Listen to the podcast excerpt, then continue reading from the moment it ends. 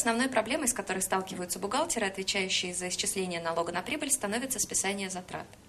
Оно и неудивительно, ведь чем больше расходов мы спишем, тем в итоге окажется ниже сумма налога на прибыль. Что касается стандартных расходов, таких как выплаты заработной платы или арендные платежи, то вопросов с их списанием не возникает. Но стоит только расходам выйти за рамки обыденности, как возникает масса вопросов относительно признания их экономической целесообразности. О том, как списывать спорные вопросы, сегодня нам расскажет консультант отдела налогообложения прибыли организации Департамента налоговой и таможенно-тарифной политики Минфина России Дмитрий Викторович Осипов. Дмитрий, здравствуйте. Здравствуйте. Поездки в командировке, казалось бы, совершенно обычные расходы для организации. Тем не менее, вопросы с экономическим обоснованием затрат на командировки все-таки возникают.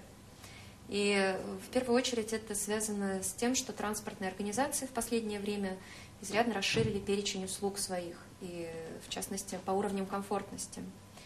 Если мы направляем сотрудников в командировку плацкартом, вопросов нет. А если мы руководителя отправляем первым классом, например, считается ли это обоснованным? Я хотел бы обратить внимание э, на две вещи. Первое – это то, что э, статья 264 Налогового кодекса э, позволяет нам учитывать в расходах Э, для целей налого, налогообложения прибыли организации командировочные расходы. Э, в том числе есть такая норма, которая позволяет учитывать расходы на приобретение билета. Это первое. Э, и второе, хотел бы отметить, что когда сотрудники организации приобретают билет с повышенным классом обслуживания, то, как правило, э, этот повышенный класс обслуживания, он включается в стоимость единой суммой, в стоимость билета единой суммы, и поэтому э, разделить его, отделить эту стоимость от стоимости билета обычного класса невозможно. Поэтому на основании этого я полагаю, что так, такие расходы могут быть учтены.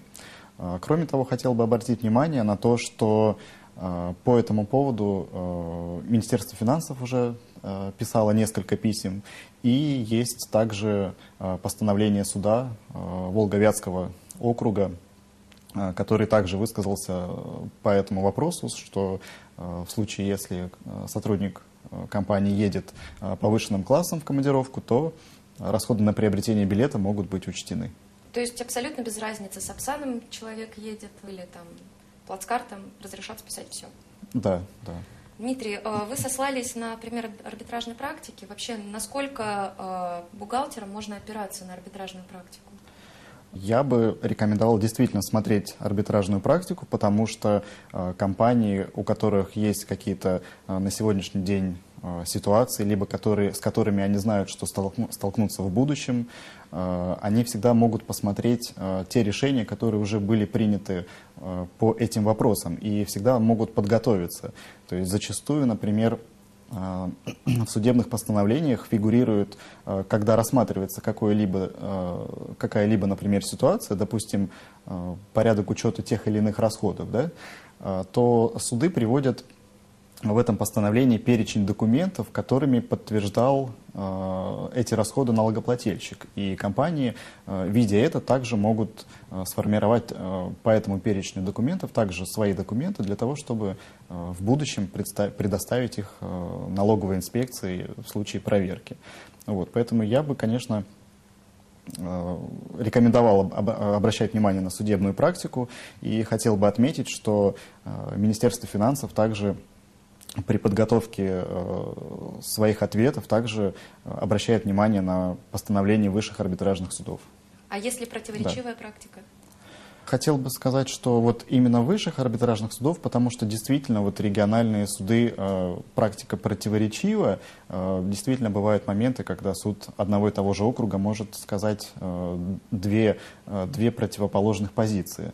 Э, поэтому конечно, можно учитывать э, и региональную судебную практику, но вот э, что касается конкретно Министерства финансов, то мы, конечно, все-таки обращаем внимание больше на постановление высших судов, поскольку это уже все-таки более высшая инстанция, и э, есть вероятность того, что именно так и будет складываться дальнейшая судебная практика. Еще один немаловажный вопрос. Как в командировках, так и по месту нахождения организации приходится встречать представителей других организаций, угу. фирм.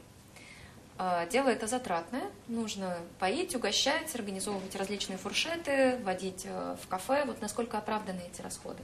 А, если это все проходит э, в другом городе, да, то есть куда сотрудник командирован был, то я так полагал бы, что э, у сотрудника есть как и командировочные расходы, да, это связанные с э, проездом, суточные, вот. И также здесь присутствуют представительские расходы. Представительские расходы поименованы 264 статьей, вторым пунктом, и которые говорят о том, что расходы на официальные приемы э, могут быть учтены в расходах. Э, поэтому здесь надо исходить из того, что если это э, действительно э, официальная встреча, да, э, то есть, э, которая э, как компания рассчитывает, приведет э, к положительным решениям, например, будут заключены какие-либо договора, э, либо предварительный договор, вот, то такие расходы, да, могут быть учтены те расходы, которые тратит сам сотрудник э, на, себя и за того человека, с которым он встречается, то есть с которым предполагаются какие-то деловые отношения в будущем. То есть даже если это в командировке происходит встреча, то все равно это представительские расходы. Вот именно то, что касается встречи Обедов. в кафе, да, если это официальный прием, вот как представительские расходы, он должен быть оформлен как официальный прием, тогда да, то есть придется их нормировать. Да. По сути. Да, 4%. Дмитрий, спасибо. Напомним, что сегодня у нас в гостях был консультант отдела налогообложения прибыли организаций Департамента налоговой и таможенно-тарифной политики Минфина России Дмитрий Викторович Осипов. Спасибо. До свидания.